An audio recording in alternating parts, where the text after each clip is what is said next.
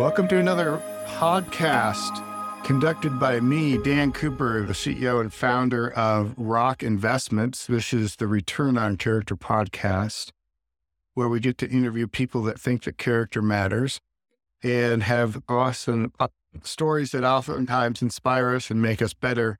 Today, I'm, I'm thrilled and honored to have Adam Hansen, um, the CEO of Genial, with us, co-founder of this company uh, that I know nothing about, and I know I know nothing about the category because I know it's in, in genetics. That's part of the reason why I'm most excited to have you on the show today because it's a it's an area in the world that we haven't gone yet on uh, Return on Character podcast and to learn about it from uh, you is a is a gift, but also to kind of maybe have a discussion about it from a standpoint of character and how that might apply in your field would be great. But welcome, uh, Adam. Thank you for being with us. Yeah, Dan, thanks for having us. It's a, a pleasure. It's nice to have you, um, Adam. I, I like to start off with with context generally in context for you, our, our my guest. Tell me about uh, where you grew up before the show. You mentioned you kind of lived in a lot of really different places. Uh, tell me how you got to Houston, where you're sitting today. Yeah, yeah, I love it. I've uh, bounced around the United States a lot. Um, from Midwest originally. Uh, spent a long time in New ha- New Hampshire. Uh, my undergrad was at a Brigham Young University in Utah.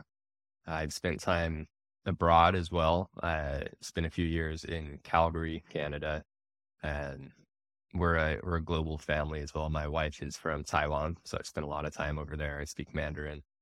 Um, yeah, I'm uh, coming up on seven years in Houston now. Hard to believe, time flies. Um, I initially came here for uh, a PhD program in genetics.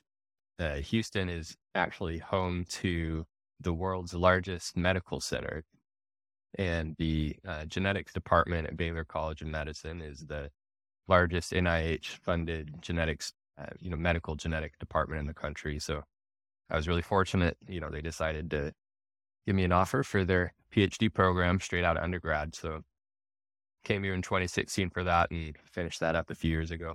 I, I got to ask the question Did you speak Mandarin before you met your wife? Or did, did you meet your wife because you spoke Mandarin? How did that happen?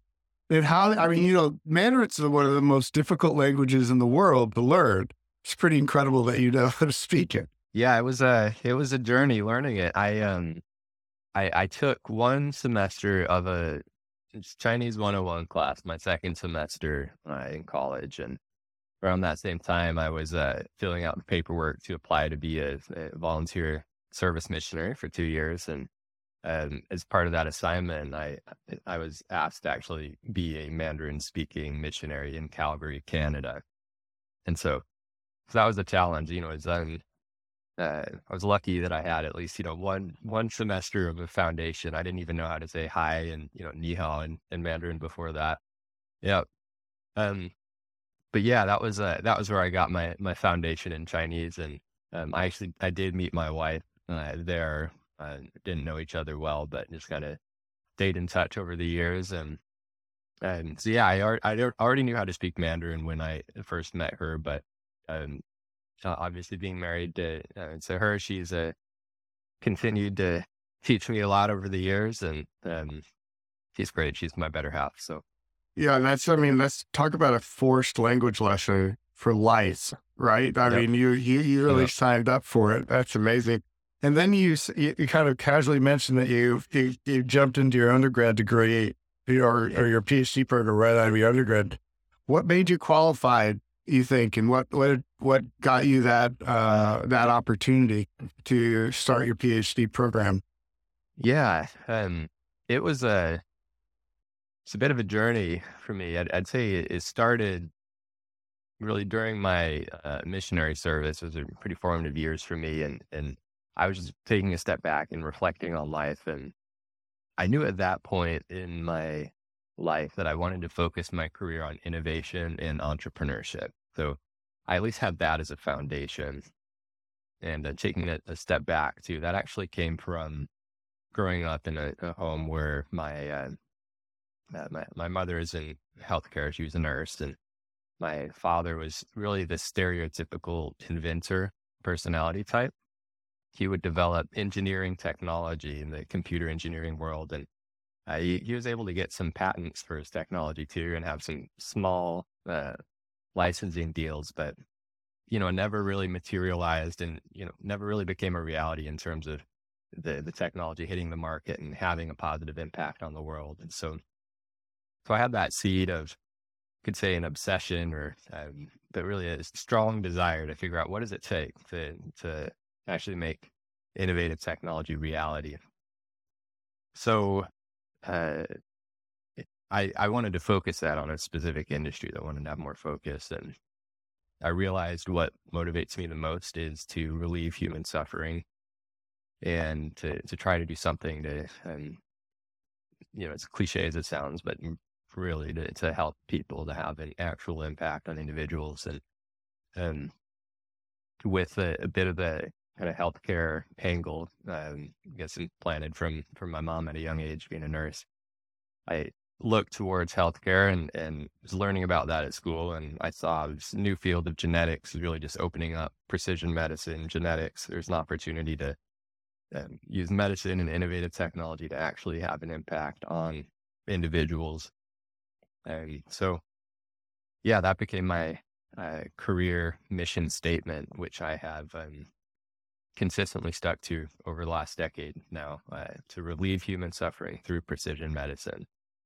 And w- with the entrepreneurship angle, that really is the path that led me to realize, you know, okay, if I want to have an impact in this space, I need to learn more. This is complicated stuff. And and I started applying to PhD programs. I also I was able to connect with some mentors and advisors that and really were generous with their time and, and helped kind of influence my my path there. And so I started this PhD program in Houston with the intent of um, pursuing entrepreneurship afterwards. And uh, in terms of you know why they let me in, I, I'm not sure what they what they saw in me at that time. I, I had pretty minimal, you know, research experience, but um, but uh, the the training program at BYU was, was pretty solid in terms of fundamentals and data analysis and genetics. So um, I, I, I guess that helped my helped me plead my case. So you you enter the your graduate program. At the time of entering the graduate program, did you have you still had kind of eyes on starting something, being an entrepreneur, I'm assuming. And so as you were going through the entire process of graduating your PhD, you had that kind of orientation as you were looking at everything. And that led to what? Led to where I'm at now, eventually, you know, founding Genial, but um, it, it led to a lot of uh, friction as well, too. You know, entrepreneurship is not a popular path. And in academia in, in PhD programs, but I kind of had anticipated that going in. So, give me an example of the friction that happens around PhD entrepreneurials in the bio medical space.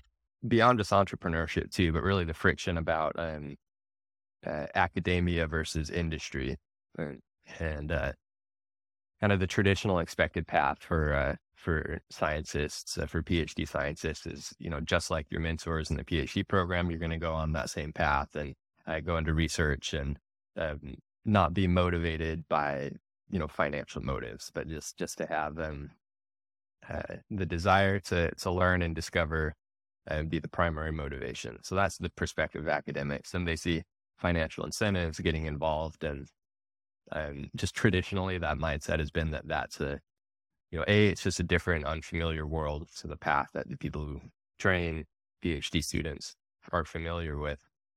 Um, but at the same time, there's also some little bit of probably distrust of, of motives historically, you know, kind of across the, the table.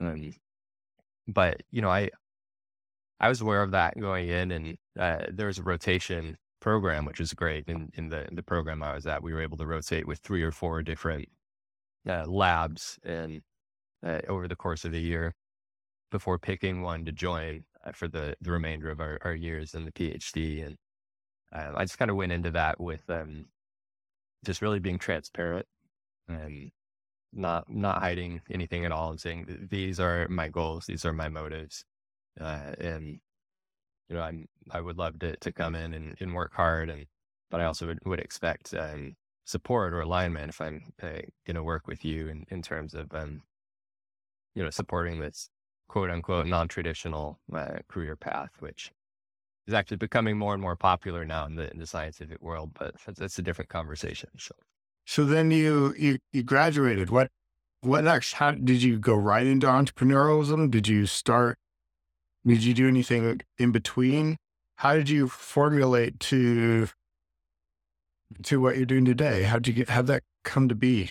I, I was continuing to uh, kind of sharpen the shot, uh, sharpen the saw uh, during the, the program as well. Um, T-shaped skill sets. That's something that um, some mentors that I've had have, have, really emphasized, and that now at Genial we emphasize in uh, candidates that we look to hire too. So what I mean by that is, uh, you, people talk about you know whether it's better to be a generalist or to be a specialist, and developing that T-shaped skill set. Well, the top of the T being wide represents being a generalist, having that generalist perspective, but also having a specific area, the the depth of the T, uh, that you can come in with a you know tangible, hard skill set and, and contribute. And so that was a focus. So for me, the PhD, I knew I was going to get that depth, but I wanted to make sure I was still able to, to, to keep kind of increasing my breadth at the top of the T.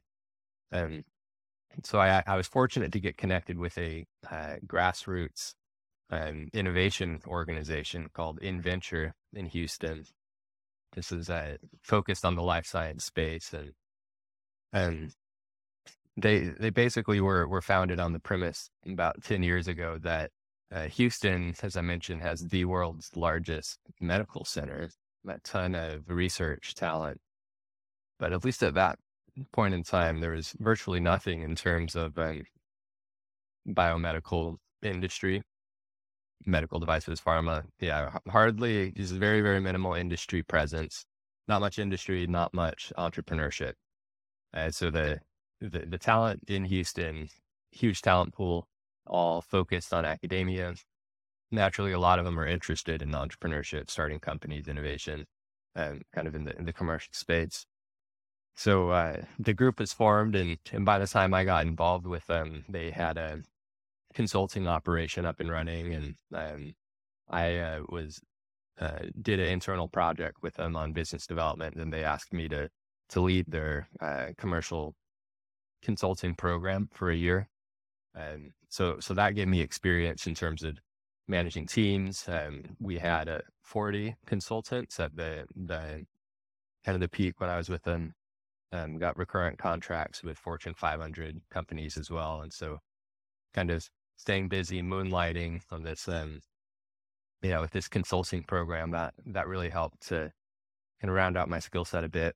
And how did I get to where I am now? Right. So the the other element that you need is that you're a consultant. You're getting business experience probably for the first time, right? right. Just yeah. contracts, understanding how the private sector works or big public companies work. Yeah, uh, a lot um, about hiring and firing, unfortunately, too. But you know, just just how, how to make those those hard decisions. So yeah, and so then when did these? Tell me about the moment you had the idea, the big idea that motivated you to jump away from a secure, safe, comfortable life with a trajectory, and you could tell your wife everything was going to be fine, and you have health insurance, and to to literally jump off the boat into the big red or blue water in terms of the actual research I was doing, my task was I was the I was the big data guy, the discovery um, person. Uh, we had anonymous, um, so aggregated, anonymized uh, genome uh, genomic data. It's called exome sequencing data for about twenty thousand patients with rare diseases, and at the time, this was uh, the largest of, uh, or one of the largest of those types of data sets in the world.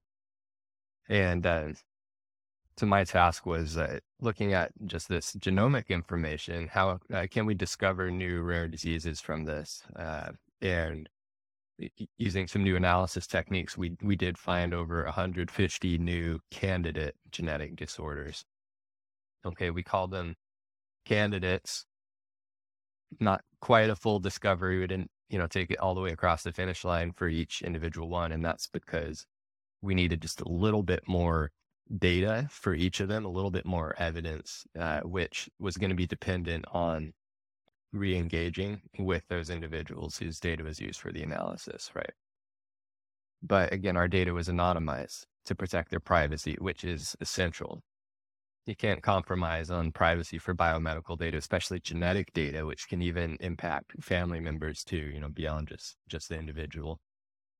So uh, it, it was great that we can make this discovery, but the whole motivation, right, of the human impact wasn't wasn't quite there yet. wasn't satisfied, and so I I had a one of the two big moments was when um four years later after our initial discovery of the first of those those diseases, I got a call from one of the um, medical doctors that we collaborated with. He said, "Hey, one of one of those families is actually coming through our our clinic and finally was able to receive a diagnosis. You know, we we found him, and I uh, he invited me to go over and, and to meet with the families, and they were sharing that their son was ten years old at the time, and he had a, a you know intellectual disability and, and a lot of um, you know severe medical issues throughout his whole life, and they had spent his whole life searching for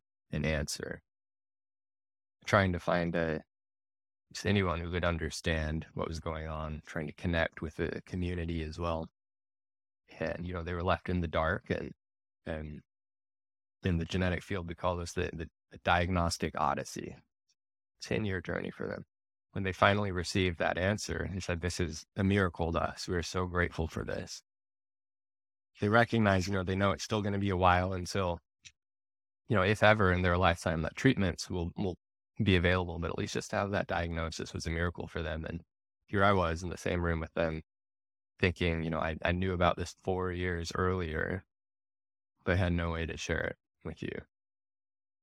And that was, you know, I, I knew we could do, needed to do so much better for the patients. And it really was maybe four, four weeks of analysis turned into four years just because of the current approaches to protecting patient privacy cut them out of the loop. They really were cutting patients out of the loop in order to protect them. So, so there's there's the there, there's the inkling of the problem that you you you kind of stumbled onto, realizing the dark. Because I we have we have a dear dear dear friend who who struggled with a disease or something that has not been able to be diagnosed for most of her life. Then the psychological turmoil that that she's had to endure as a consequence of not understanding it, going up doctor after doctor after doctor, showing up, and uh, everyone seeming to think they they know what's go, going on, and then eventually just not knowing. Um, I mean, it makes me appreciate the importance of just the the gift of just a, the diagnosis. Like she would, it would be so big to be able to explain why she's suffering. You know, and that's what you saw in this in that family. It sounds like that's right, and and so that was um, at Genial. You know, we talk about how we're we're building a private exchange for biomedical data. We connect patients and other data producers like healthcare systems, diagnostic labs. We connect patients and these other data producers with consumers of biomedical data, biopharma innovators, researchers. And we do all of this in a way that safeguards patient privacy, number one. The really problem number two that's interrelated is preserving data ownership as well. Be able to preserve those that the, rights and the ownership over that data. And so that's really the second insight that we had as well is um during the PhD program, it's kind of this conundrum where we're nowhere near kind of satiating that demand for a larger sample size for analysis and biomedical data. Um, we need more data. We need larger data sets. So because of that, kind of the simple solution that people first are gravitating toward is okay, let's aggregate all this data together. But what ends up happening is there's the patient privacy, there's also data ownership frictions. You know, groups are investing their their capital, their their effort, and their lives, themselves in, into this. And if you just aggregate your data into a black hole or a vacuum that just sucks up everyone else's data, you know, being able to someone else now can see that data.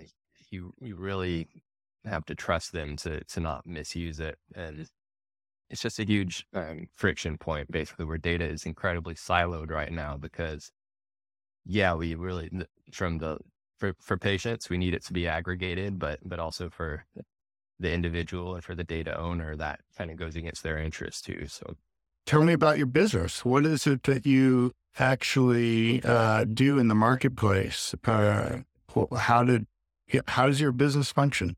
Yeah. So how are we how are we solving these problems too? Right. And there's this new, uh, really exciting field in the world of computer science called the privacy preserving computation or privacy preserving compute.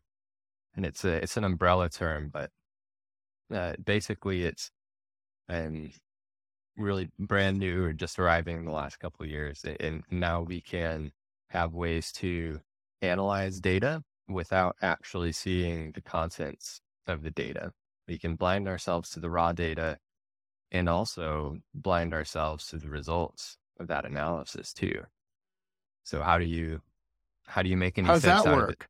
Yeah. So so how do you see the results, right? Um, what we're doing is we're establishing an exchange, a, a network where the consumers of data they can come in and, and run an analysis or ask for something and we at genial have a, this aggregated database but it's actually it's encrypted and we can't see the contents like i mentioned we can't see the results but we run that analysis nonetheless and with with those private encrypted results now we have to go back to those data owners they're on our platform as well and they have transactional level control, uh, whether to approve or decline basically the release of, of those results on their data.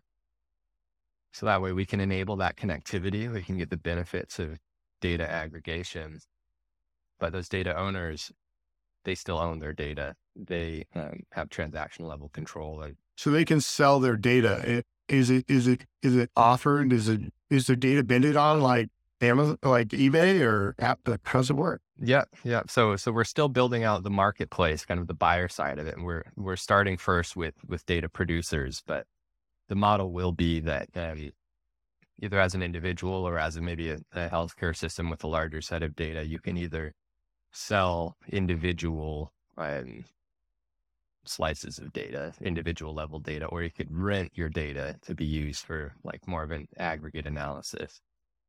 And both of those, both of those routes are, are possible. Um, and, uh, it also really, this is consent, you know, is a huge, a huge part of this as well too. Right. And so this is the old way of doing things is patients consent. Say, you know, you sign up for 23andMe and about two thirds of their customers will just click the little yes, I consent to let my data be used for research. But after that, you lose all visibility. You lose all trans. You don't have any transactional level visibility, let alone control, let alone proceed of um, you know compensation for when your data is used too. So, and that's that's what we're trying to change. And yeah, we're starting just a date. When did you found the company? When did you found we, it? Uh, 2020 is when we first um, filed IP and then uh, my co-founder is actually my brother, which is which is fun. Um, but uh, we we were both working. I, I was working another job for a year. He was finishing up second year of his MBA program. Then we came back uh, summer 2021. So coming up on two years now, full time at Genial.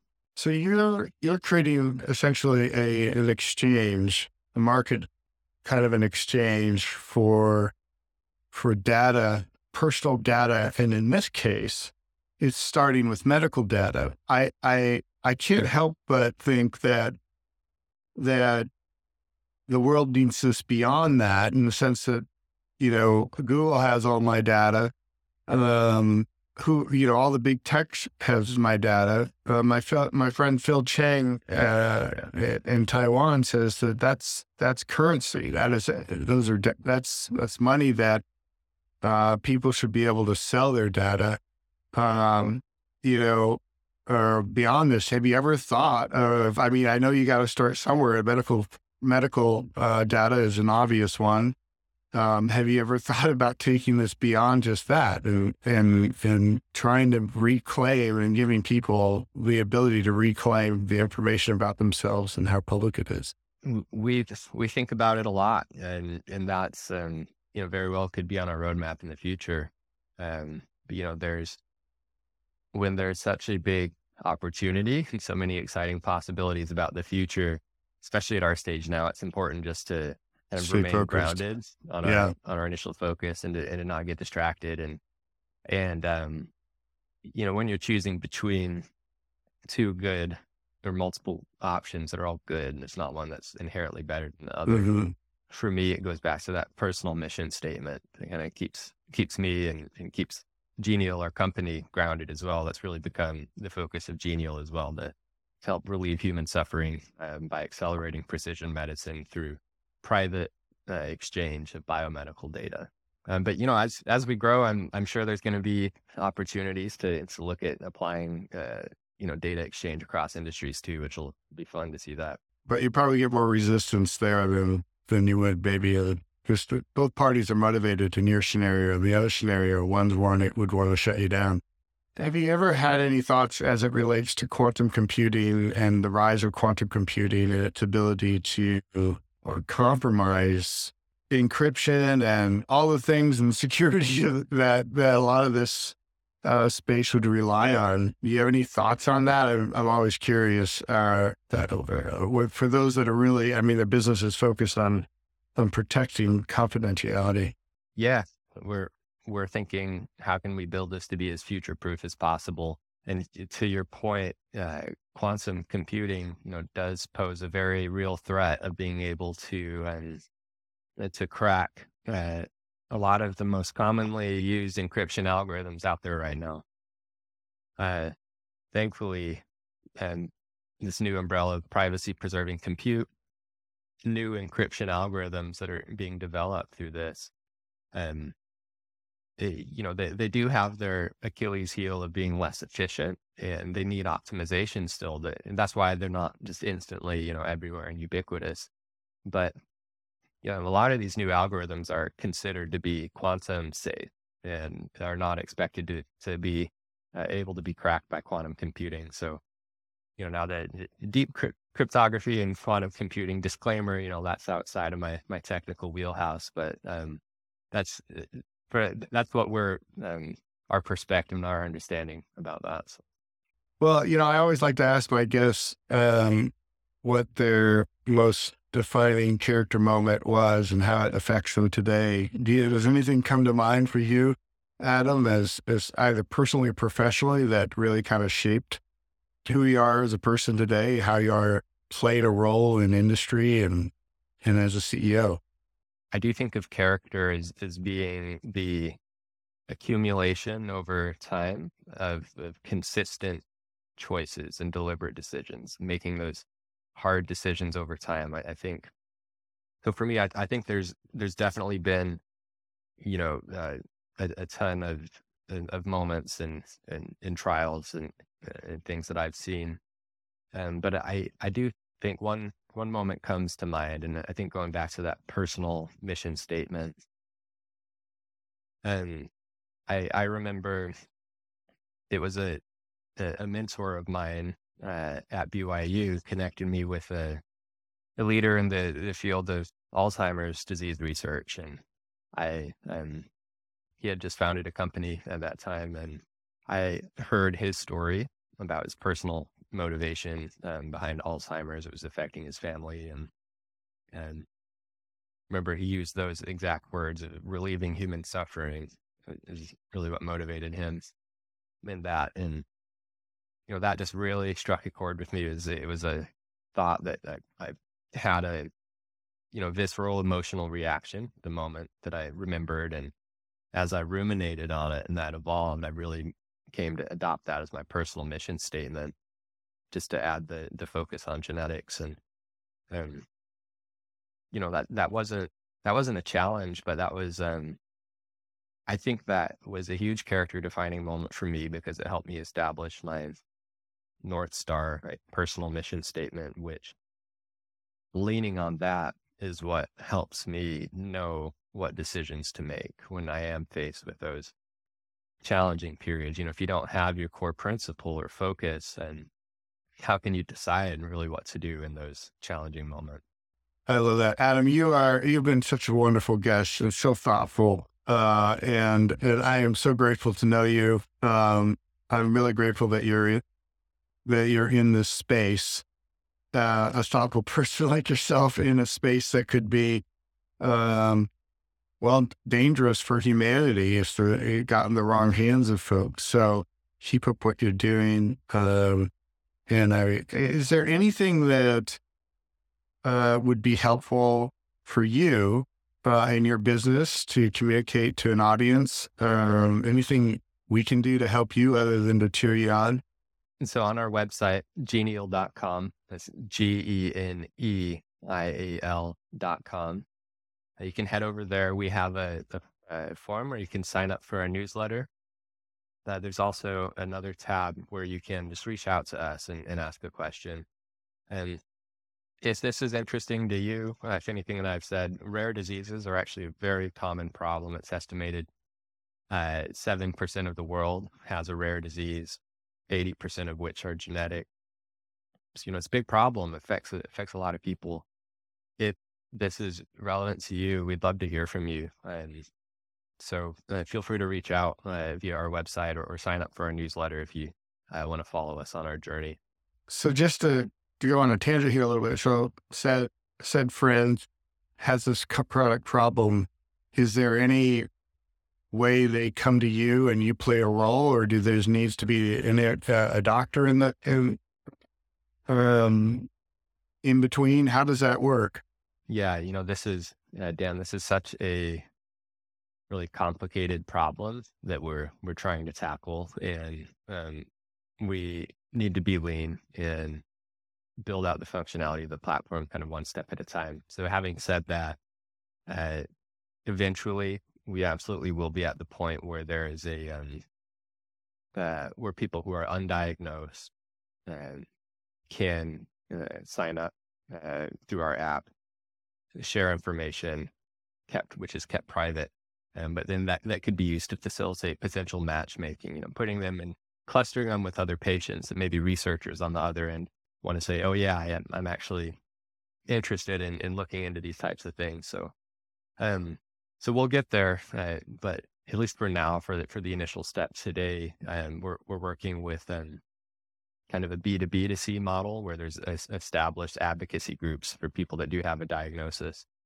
Um, but even at least just from a, uh, being patient centric is, is so critical. A lot of companies out there in the space say they're patient centric, but it's really a name only. You know, we, we literally are building this around the needs of individuals and patients. So just from a discovery, uh, understanding, um, uh, perspective, you know, kind of having empathy.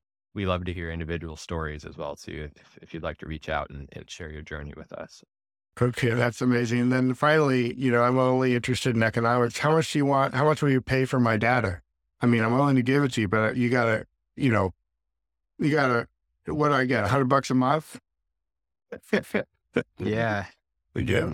I mean, it, that's another way to motivate people to participate, right? You know, like say, "Hey, right. give us give us your data, and and uh, we'll pay you five bucks a month. You can buy a latte, you know, something like yeah. that."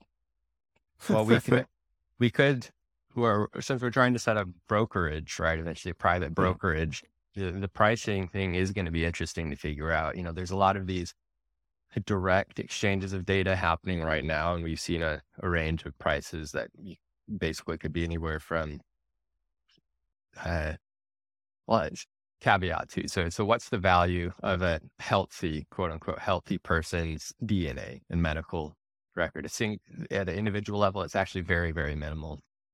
But on the other uh, end of things, the cost of recruiting an individual to a clinical trial, especially the more rare um, the the the disorder is, be looking at ballpark twenty thousand dollars, ten to twenty thousand dollars to have someone signed up and recruited in a clinical trial. So you're saying that this is actually a bizarre twist of fate that could eventually, the more sick you are, the more your data is worth, and you could actually generate more income, which would maybe help provide you a way out of your sickness eventually. Yeah. Yeah. I mean, that's so cool, dude. I mean, this is so awesome. I, I, I, I mean, I, I know you're just in the beginning stages of things uh, and getting going, uh, but I love it, man. You've planted a lot of possibilities in my brain as far as uh, I hope we can stay in touch. And uh, I'm so happy you're, I'm so happy you're not in academia, Adam. Stay in the industry and be good. Okay. All right. All right. Thanks. Thanks, Dan. I love what you're doing too. So all thanks right. for having me.